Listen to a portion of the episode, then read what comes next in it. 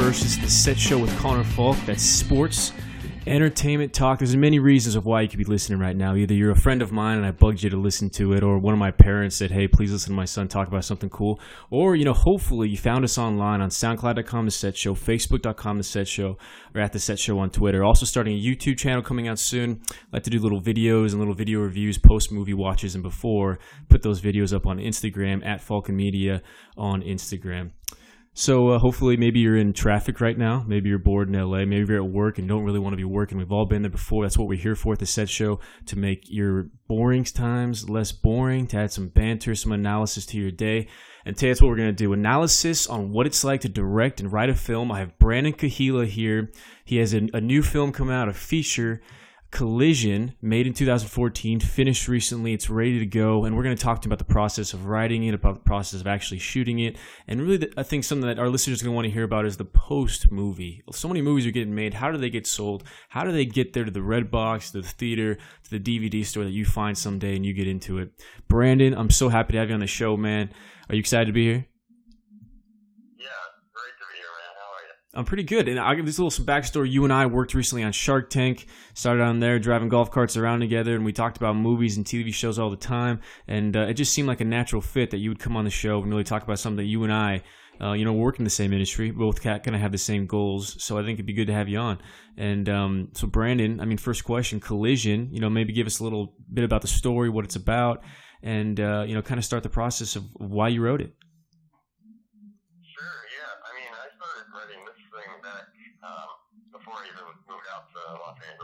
Okay. Uh, I, I mean, I grew up in, in, Florida, and if you can imagine out there, the entertainment industry isn't near uh, what it is out here.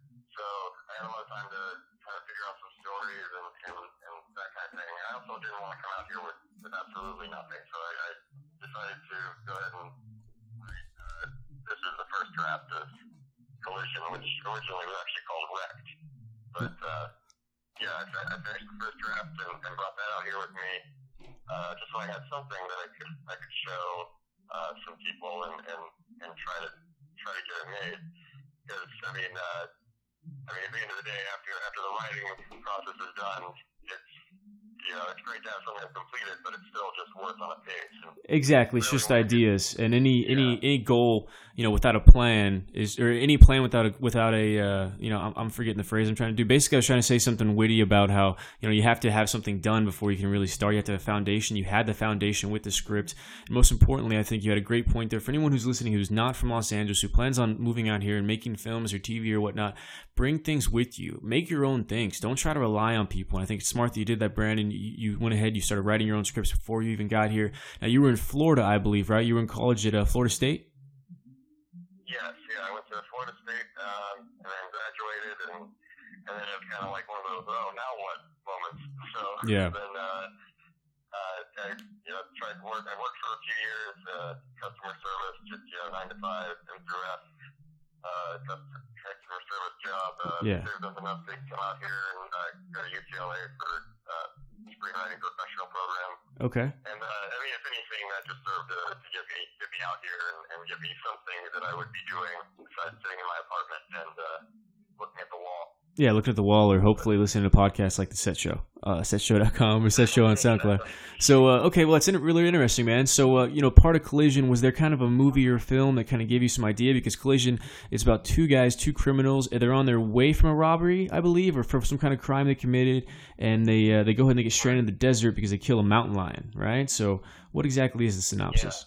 Yeah. Is that is that pretty much dead on? Yeah, I just wanted to, uh, I just I, I, I like the idea of having two guys just out stuck in the middle of nowhere in the desert. I mean, when you when you grow up in Florida, there's, there's no desert out there. It's mostly swamp. So the idea of the desert, I you know, you grow up watching these movies uh, that take place out in the desert. There's always really cool scenes in the desert, and and and it kind of has this mystique to it. I think that uh, I really that's really what attracted me to like the desert locale the film, and, and I felt like it would be relatively easy to shoot. I mean, aside from getting some permits and that kind of thing, and, and getting the clearance to do it out in the desert.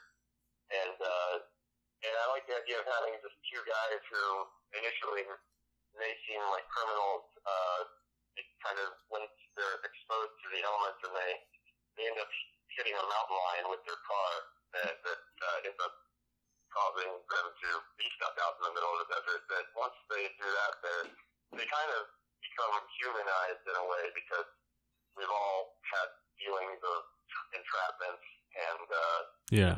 isolation and, and that kind of thing. So I think in that regard, I like the idea of the desert locale almost being its own character, where it it's kind of the catalyst for actually pulling back the mask and, and seeing who these guys really are, as opposed to just some generic criminals.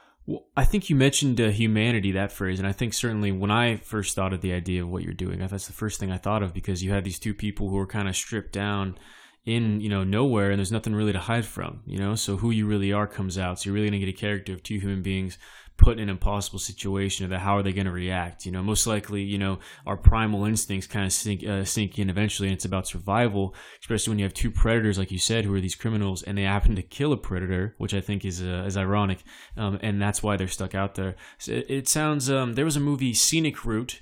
Um, they weren't criminals, so obviously, but just kind of that idea of people being stuck out in the desert, and that certainly didn't end well. So uh, I'd certainly, I think Collision, you know, just the idea of it. There's so many ideas that just me as a viewer hasn't got a chance to watch it yet of what could possibly happen at the end of it. You know, so I think that's why it's really cool and interesting. And uh, so now, after you're filming, you filmed where you filmed in Santa Clarita Desert. Is that where you guys were at?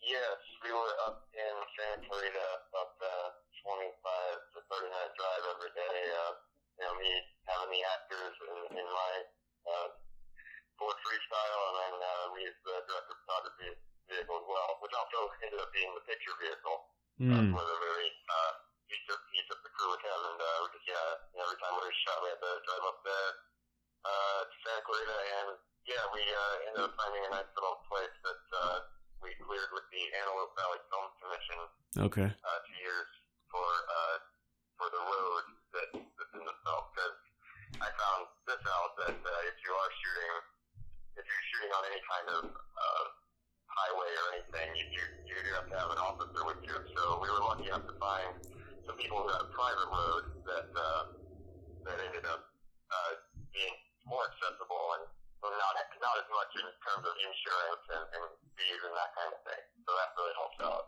Uh, it was a private road. Certainly. Well, yeah, so we drove up there, and I mean, the, the, the biggest, uh, I guess, issue was that there was uh, the closest bathroom was at a gas station that was uh, a couple miles away, so we had to do periodic bathroom breaks. well, as a uh, being a director and the writer, which would you say was easier and which was harder? Which position? Oh, as far as directing and, and writing, I see. Um, I, I don't know. It's very different. That's that's I think a big surprising thing for me. Hmm. Uh, very surprising to me is, is exactly how different they are. Because writing is, is me with a laptop uh, by myself.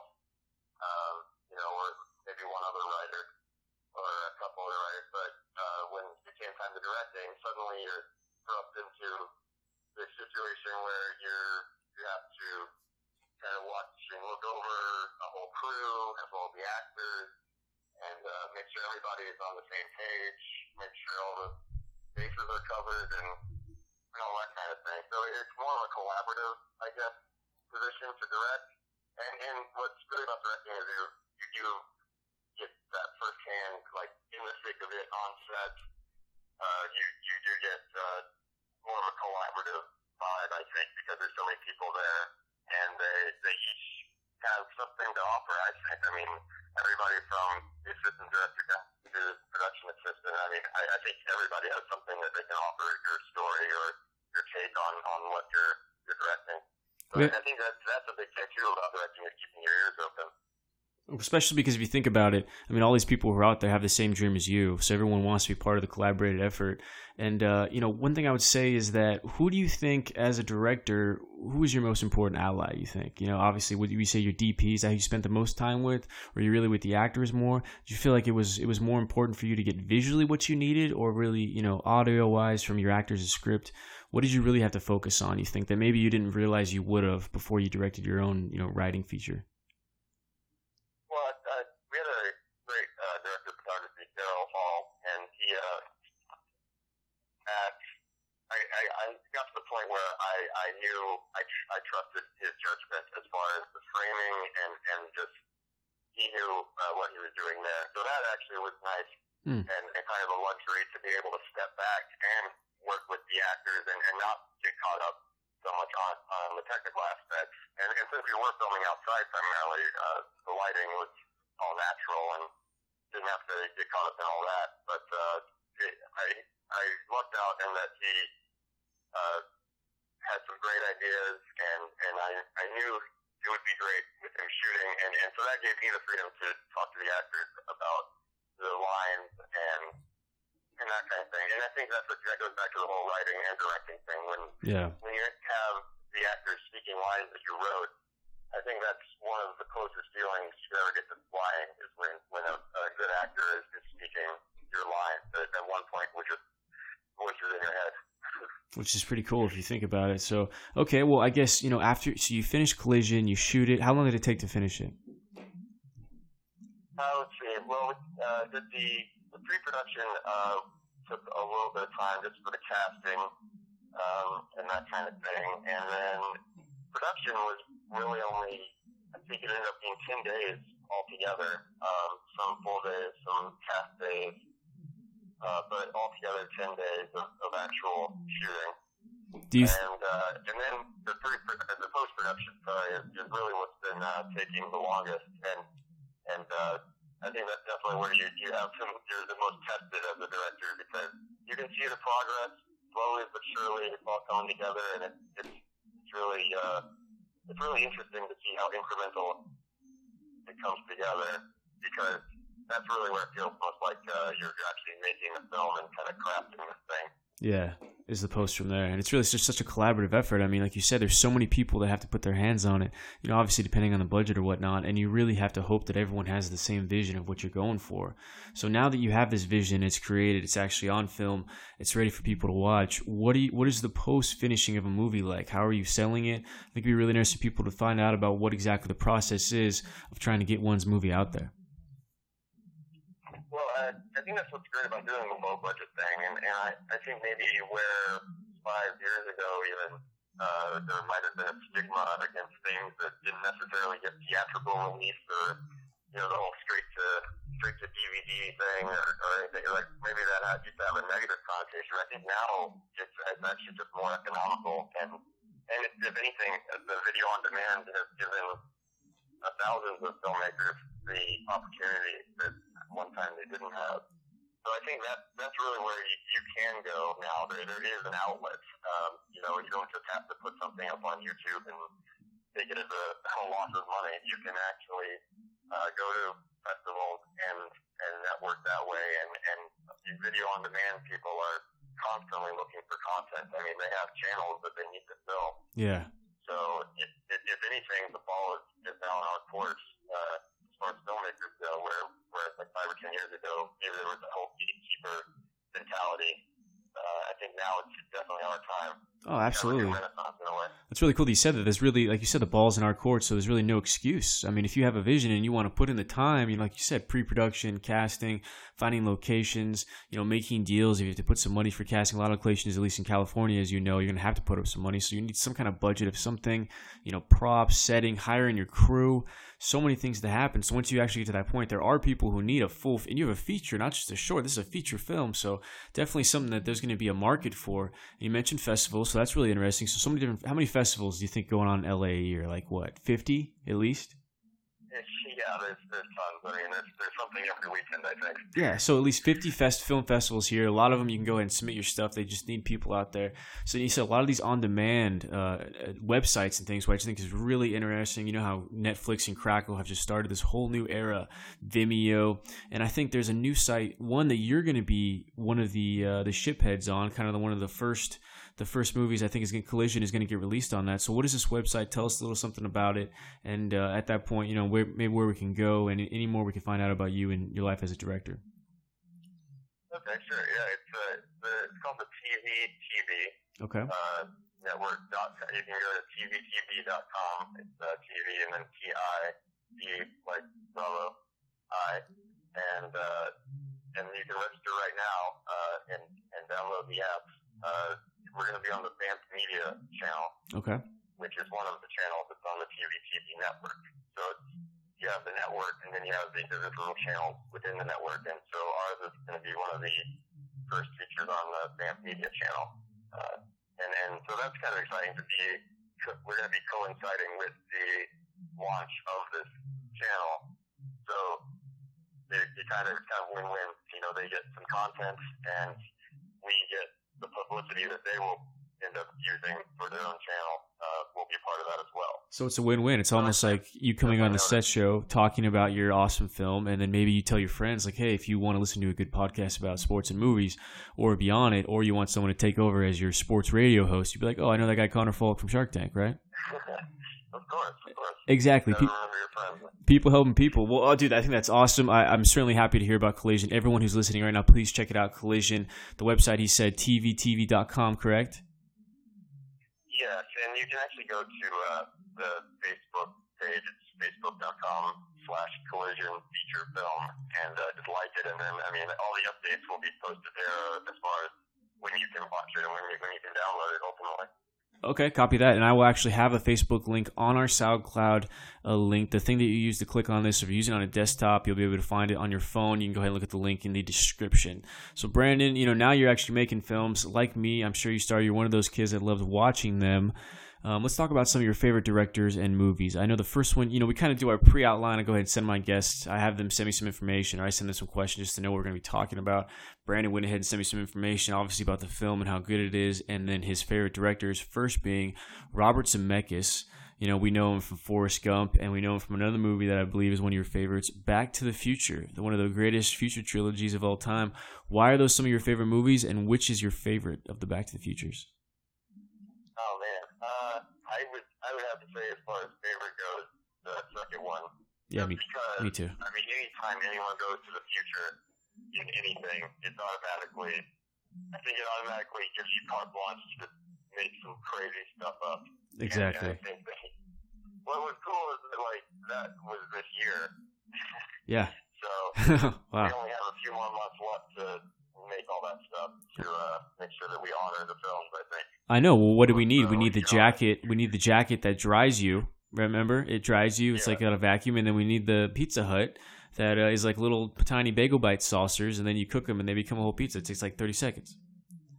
Yeah, we have to make like like ten more Jaws movies, I think, right? Yeah, exactly. Ten more Jaws movies.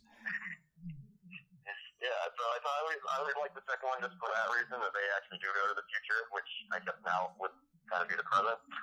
yeah. But uh, yeah, so I, I always like that. I always like uh, just the idea. I, I, I think what's cool about those movies is that they're science fiction and action adventure, but at the core of it, it's it's really about family dynamics. Yeah.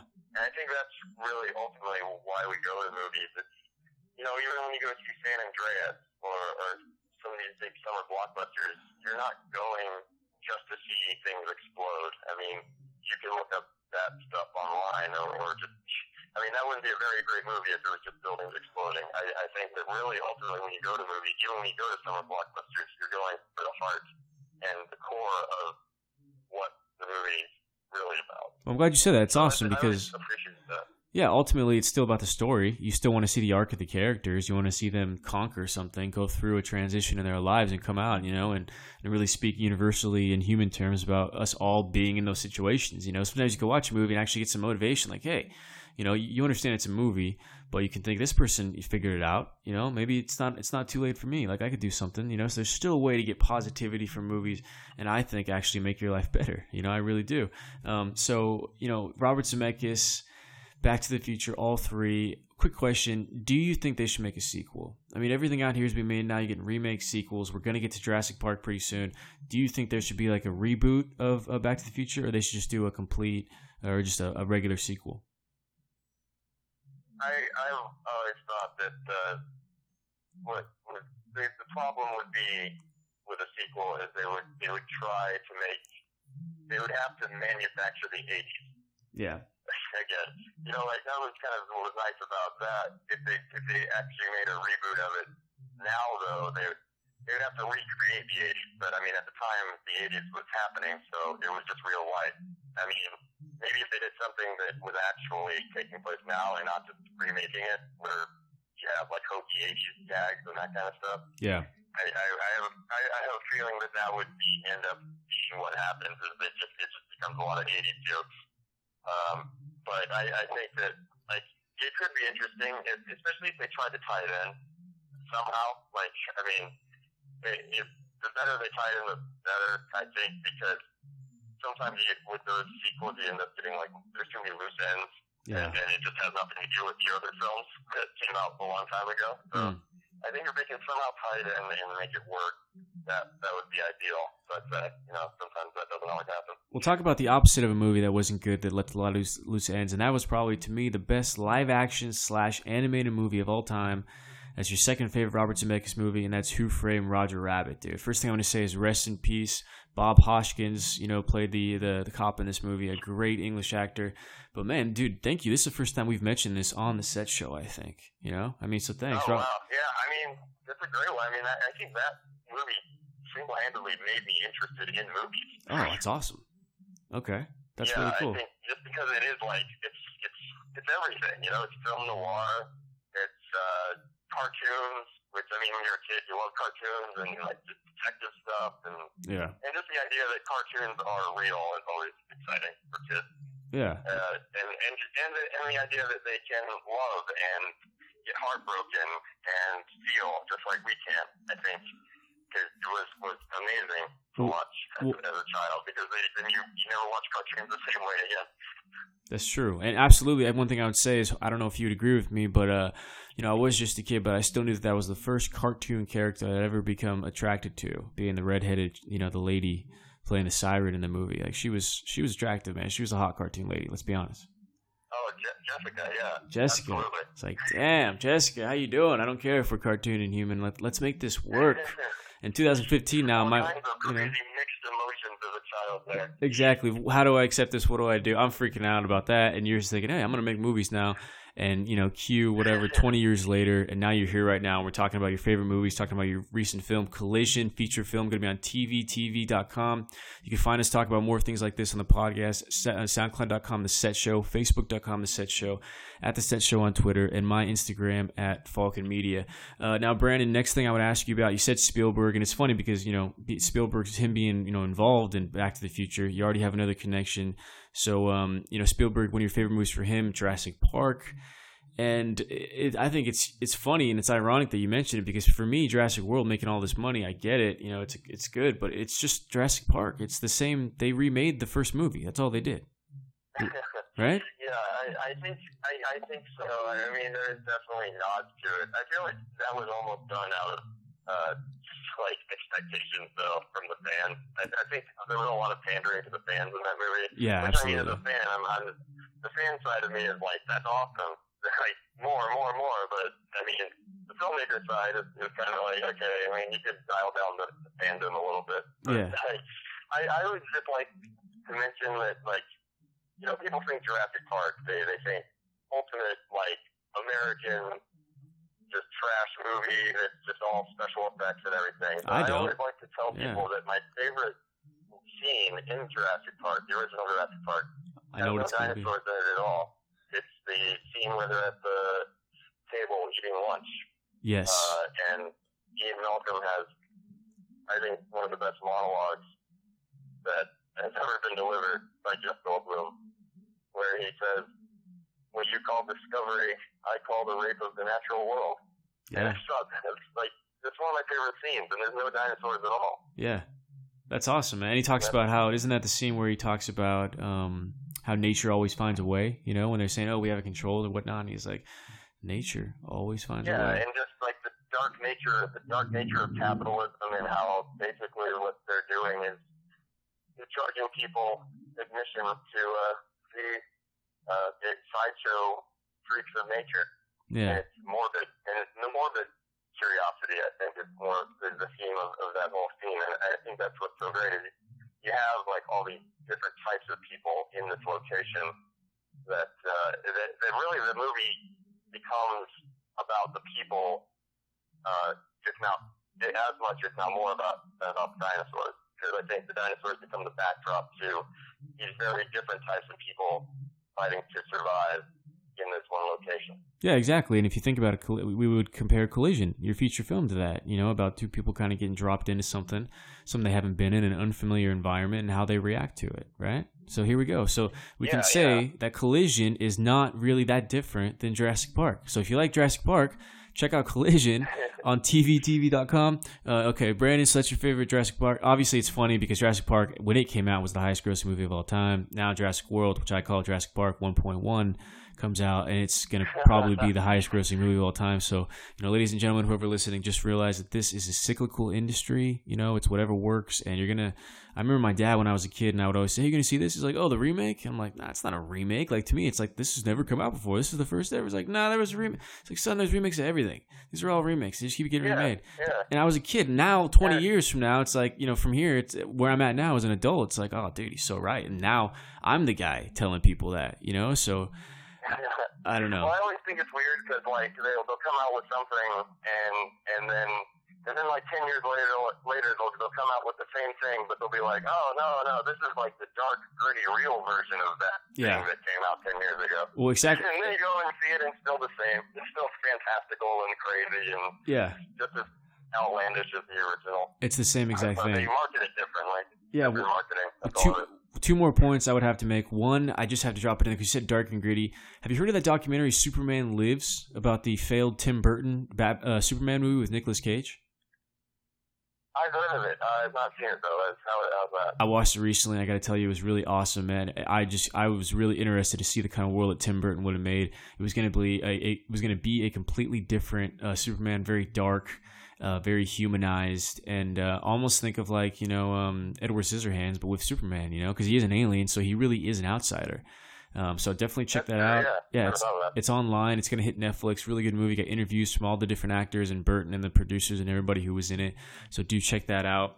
Last thing I want to do, I, I we talked before, and uh, I've been posting on my Instagram and my SoundCloud and everything about how good Ant Man was, dude. I had no expectations. I remember laughing when I, or at least I thought, I don't know about everyone, but um, I remember laughing when my friends told me that it was going to be a movie, and I was like, "Who wants the Ant Man? That's the lamest, you know. It's the what? I don't want to root Yeah. for that guy." Yeah. and uh, and they joke about it in the movie, which is funny. Um, but uh, you know, I was completely satisfied. I thought it was good. I thought it was just enough. It wasn't, you know, Avengers two for me was too much, man. I mean, there was just so much CGI and action going on. I couldn't even con- I couldn't even concentrate.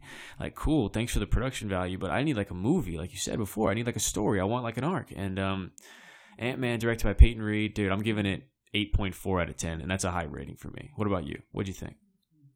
Yeah, I would I would put it up there. I I think that I would say at least uh, seven because I I it, maybe an eight eight point three. Okay. We're going to go with points, Nice. but I don't know. I I thought it was.